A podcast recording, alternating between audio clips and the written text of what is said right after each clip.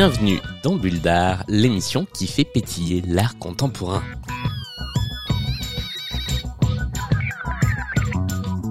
Et d'abord, bon été à tous et à toutes, bonnes vacances à ceux celles qui le sont. En plein milieu de l'été, j'ai décidé de prendre le micro pour vous raconter une histoire qui n'est pas toute neuve, il y a quelques années. Une histoire, si vous êtes familier du milieu de l'art, que vous avez peut-être déjà entendu parce qu'elle a été dans l'actualité artistique à un moment. Mais une histoire que je trouve absolument fascinante, à la fois sur ce qu'elle dit du milieu de l'art et sur le travail de l'artiste qui est la protagoniste de cette histoire. Cet artiste s'appelle Aurore le Duc et nous allons parler aujourd'hui à la fois de supporters de foot, de galeries d'art et de plagiat.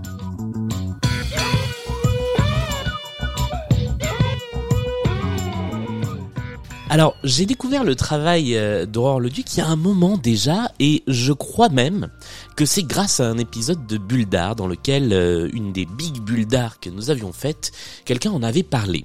Euh, cette artiste, qui est aussi performeuse, a mené tout un travail qu'elle a appelé les supporters des galeries, qui est un travail autour de l'univers des supporters de foot et de l'univers des galeries d'art. Et ce qu'elle a fait, qui est très intéressant, de base, déjà, c'est de transposer l'esthétique et l'univers des supporters de foot sur l'esthétique et l'univers des galeries d'art. Pour montrer à la fois euh, le snobisme du monde de l'art alors même que c'est un monde qui est traversé par les mêmes euh, questions de, de violence que le monde des hooligans qui n'est pas la même violence qui est une violence beaucoup plus symbolique euh, beaucoup plus, ou en tout cas non pas symbolique, mais beaucoup plus indirecte que celle qu'on peut voir en marge des stades avec les hooligans, les supporters ultra, mais qui s'exerce aussi par euh, des, euh, des situations de domination, par des situations liées à la puissance économique. Et donc,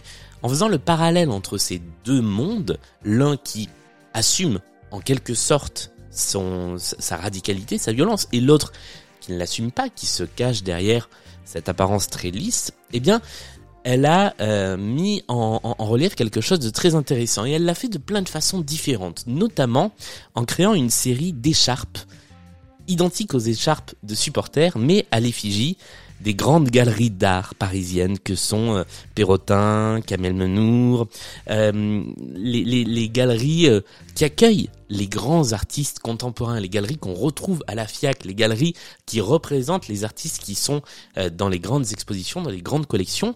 Et donc, elle a cultivé euh, cette image de supporter de galeries en allant notamment dans les musées, dans les institutions culturelles où étaient présentés des artistes rattachés à certaines galeries et en jouant le rôle de la supporter de galerie, c'est-à-dire en arrivant dans la galerie avec des fumigènes, avec les banderoles, habillé comme une hooligan et soutenant sa galerie. La première euh, performance qu'elle a faite dans cet esprit-là, c'était à la Monnaie de Paris, et c'était dans le cadre d'une exposition qui au passage était euh, plutôt intéressante, de l'artiste italien Maurizio Cattelan. Alors Maurizio Cattelan, je vais pas faire une bulle d'art entière sur lui. C'est un artiste italien qui est connu pour ses œuvres qui ont fait polémique. C'est lui qui a représenté le pape écrasé par un rocher avec des sculptures hyper réalistes. C'est lui qui a représenté Hitler sous la forme d'un petit garçon agenouillé. Et c'est lui aussi qui a scotché une banane contre un mur. Euh, donc voilà, autant autant d'interventions artistiques qui réfléchissent aussi parfois un petit peu sur euh, le monde de l'art, sur le monde des galeries. Il avait aussi scotché son galeriste à un mur euh, le jour d'un vernissage. Et donc c'est en allant intervenir sur l'exposition de Maurizio Cattelan, euh, qui était représentée par la galerie Perrotin, euh, le Duc a fait la première intervention de, euh, cette série liée aux, supporters de, des galeries. Ça, c'est le premier acte. Et moi, je m'en étais arrêté là. Quand on m'avait parlé de son travail, J'avais trouvé ça très intéressant. Je m'étais dit qu'un jour, il faudrait peut-être en parler d'une manière ou d'une autre, euh, pourquoi pas dans une bulle d'art. Et ça, c'est assez ancien, tout est relatif, mais ça remonte à la fin des années 2010, on est en 2018. Ce qui se passe un petit peu plus tard, c'est que Maurizio Cattelan lance un projet. Et ce projet-là consiste en une série d'écharpes à l'effigie des grands musées. Et alors là, on se retrouve dans une situation de pur plagiat. C'est exactement la même chose. Si vous regardez les photos, et je mettrai des photos euh, en illustration, je précise que euh, je me suis inspiré de plusieurs articles pour raconter cette histoire et que je mettrai donc les sources. Euh, il y a notamment un super entretien dans un blog de Mediapart avec l'artiste vers lequel je vous mettrai le lien comme ça vous aurez aussi toutes les références qui m'ont servi à vous raconter cette histoire. donc Catalan a créé une ligne d'écharpes de supporters de foot à l'effigie, non pas des galeries, petite, euh, petite différence, mais des institutions culturelles. Donc avec une écharpe New Museum, avec une écharpe Guggenheim, avec une écharpe MoMA, et toute une série d'écharpes comme ça vendues dans les musées. Donc, on est non seulement sur un cas de plagiat, mais aussi sur un cas euh, de reprise complète de la volonté initiale de l'œuvre, puisque d'un côté c'était fait pour confronter euh, les, galeries et le monde de l'art à sa dureté et justement à la place que peut avoir le, business dans ce monde-là et la violence que ça représente, comme dans le monde du foot. Et, là on se retrouve avec une, une ligne de vêtements vendus dans des musées avec une visée purement commercial.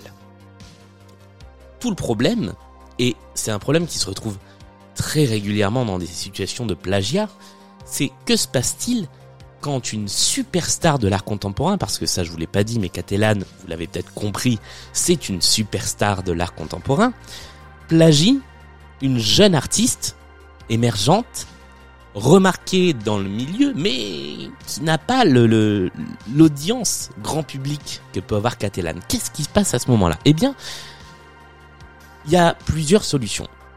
Il y a attaquer en justice, mais là se pose la question de la puissance qu'on peut avoir face à un poids lourd comme celui-là, et c'est arrivé des dizaines de fois en musique, et on sait qu'en musique, les procès pour plagiat souvent se terminent parfois sur des accords financiers, mais le, plus puissant est rarement reconnu comme le plagiaire. Ou alors, faire autre chose qui permette de euh, prendre, euh, de, prendre le, le contre-pied. Et c'est ce qu'a fait Aurore le Duc. Maurizio Cattelan, il a fait un compte Instagram qui s'appelle Mad in Cataland euh, pour faire la promo de sa ligne de, de vêtements, de sa ligne d'écharpe. Horreur le Duc, et alors là, en plus, le hasard vient se rajouter là-dedans, son deuxième prénom, alors je, je, vous raconte ce qui est raconté dans les différents entretiens, différents articles que, que j'ai lus, c'est Catel, qui s'écrit euh, C-A-T-E-L. Donc, on est sur une proximité avec Catalan qui existe. Ils ont des origines communes. Ils ont des origines sociales en commun. Et donc, ce qu'elle a décidé de faire, c'est de plagier le compte Instagram de Maurizio Cattelan, en faisant eh bien la même chose, toutes les images reproduites à l'identique. Et c'est très amusant de voir à quel point euh, le, compte Instagram est extrêmement bien fait. On est vraiment sur la même chose, sauf que au lieu d'avoir les écharpes de euh, Maurizio Cattelan, on a les écharpes d'Aurore le Duc. Et on est aussi sur quelque chose d'intéressant qui est euh, le je trouve que ça, ça amène bien la question des fakes euh, sur les réseaux sociaux puisque la seule différence entre les deux comptes, c'est que Made in Catalan de Maurizio Catalan, c'est avec 2 T, 1 L, et Made in Catalan de euh, Aurore le Duc, c'est avec un T, 2 L. On tombe très régulièrement sur des faux comptes Instagram ou des comptes sur les réseaux sociaux qui diffèrent d'une lettre et qui ne sont plus du tout la même chose. Et eh bien là, il y a aussi, je trouve, euh, une réflexion autour de ça. Et donc, on va être sur un copier-coller exact du compte Instagram avec les, les différentes écharpes mises en situation, puisque ce qu'avait appelé à faire Maurizio Cattelan, c'était d'acheter une écharpe et de se mettre en situation pour que la photo soit partagée sur le compte Instagram. Et bien là, on a un copier-coller exact de ce compte Instagram. C'est une des dimensions de la réponse euh, d'Aurore le Duc à Maurizio Cattelan. Et l'autre dimension, et c'est euh, quelque chose que j'ai trouvé très intéressant aussi, c'est par là que je suis arrivé euh, à, à, ce, à ce travail, à cette œuvre-là. C'est une série de, de photos qui s'appelle The Comedian. Il faut savoir qu'Aurore le Duc, ça je vous l'ai pas dit, donc je vous ai dit qu'elle était également performeuse, elle a aussi travaillé sur les sosies. Et euh, elle a euh, fait tout un travail autour des sosies d'Elvis, de Freddie Mercury, qu'elle a incarné elle-même dans des versions plus ou moins crédibles, plus ou moins ressemblantes. Et bien là, elle a décidé de devenir sosie de Maurizio Cattelan, avec une série de photos qui est assez troublante, puisque elle a poussé euh, le, travail jusqu'à faire des prothèses de nez, outre le côté perruque et le côté habillement, il euh, y, y, a vraiment une prothèse de visage qui fait qu'elle ressemble profondément sur cette série à Maurizio Cattelan, en même temps qu'on sait que c'est un sosie. Il y a quelque chose de, de la vallée de l'étrange dans ces photos, où on voit à la fois le réalisme et à la fois le trucage. Et vous savez, c'est ce qu'on retrouve dans les images de synthèse, notamment à l'époque où elles étaient euh, pas encore euh, affinées au possible. Cette, cette vallée de l'étrange, c'est ce qui fait que la photo est un peu dérangeante parce qu'on voit qu'il y a quelque chose qui n'est pas à 100% euh, réaliste.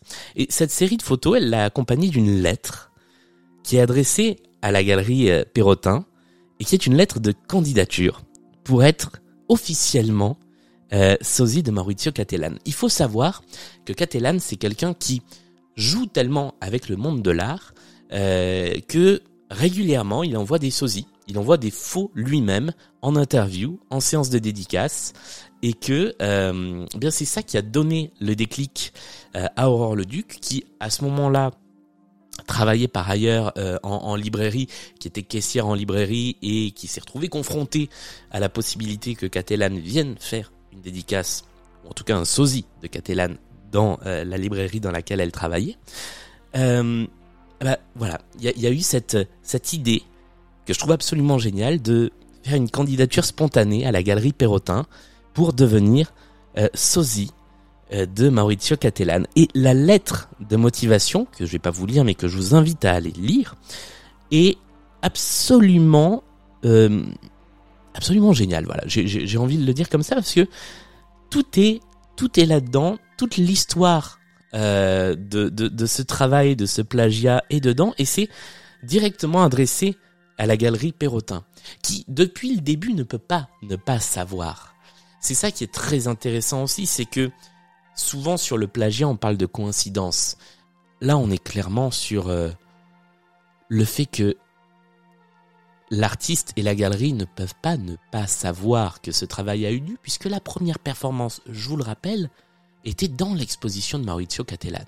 Donc, encore une fois, il y a une présomption d'innocence, le plagiat n'est pas avéré puisqu'il n'y a pas eu euh, de, recours en justice.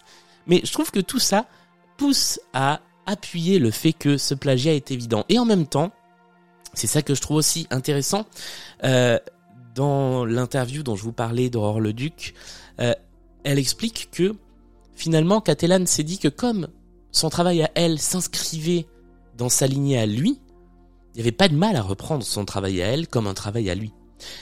C'est là où c'est intéressant, c'est qu'il y a dans ce rapport au plagiat quelque chose de l'ordre de euh, l'inspiration un peu trop forcée. Et, euh, je trouve également ça euh, très très fascinant dans la façon dont ce travail a été mené avec l'œuvre de base qui est déjà intéressante, ce travail autour des supporters des galeries, mais aussi ce qui en a découlé, ce plagiat, et la façon de répondre au plagiat, qui est une démarche artistique que je trouve euh, absolument intéressante et fascinante.